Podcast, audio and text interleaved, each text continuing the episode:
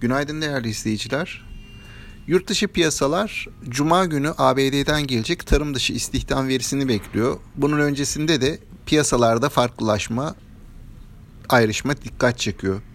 ABD hisse senedi endeksleri dün temkinli de olsa yükselişlerini devam ettirdiler. Yeni rekorlar var. Buna karşılık Asya piyasaları son iki gündür satıcılı bir seyir izledi. Bu e, gün itibarıyla da şu an itibarıyla da genelde eksiler daha hakim. Türkiye tarafına baktığımızda Borsa İstanbul'da son dönemde geçtiğimiz haftanın daha doğrusu başlarında gördüğümüz o toparlanma çabası sonuç vermedi. Haftanın ikinci yarısından itibaren piyasadaki risk iştahı zayıfladı ve son iki gündür geçtiğimiz hafta cuma günü ve dün satıcılı bir seyir izledik. Bu satışlarda özellikle Covid-19'un yeni varyantına ilişkin oluşan endişeler etkili oluyor. Bu nedenle turizm sektörü özellikle etkileniyor ve havayolu şirketlerinde gördüğümüz o alıcılı seyir tersine dönmüş durumda. Ee, son 2-3 gündür havayolu şirketleri en sert düşen hisseler arasında yer aldı.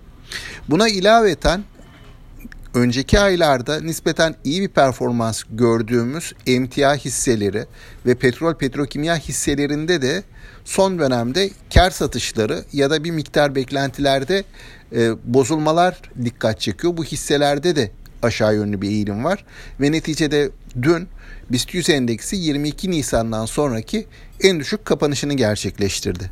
Aynı zamanda dün BIST 100 endeksi destek seviyesinin altında da kalmış oldu. Dolayısıyla bu takip eden günlerde de borsanın seyri konusunda, yönü konusunda bir miktar yatırımcıların beklentilerini zayıflatıyor. Bugün ne olur diye baktığımızda hani dünkü bu olumsuz kapanışın ardından bugün borsanın güne yatay seyirle başlayabileceğini tahmin ediyoruz. Sonrasındaysa dar bir bantta hareketler olacak diye tahmin ediyoruz. Tabii bu ne kadar bu şekilde devam eder? Yurt dışı tarafta eğer kırılmalar olursa hani ABD piyasalarında da satışlar olursa bizim tarafta da bunun yansımalarını beklemek gerekir.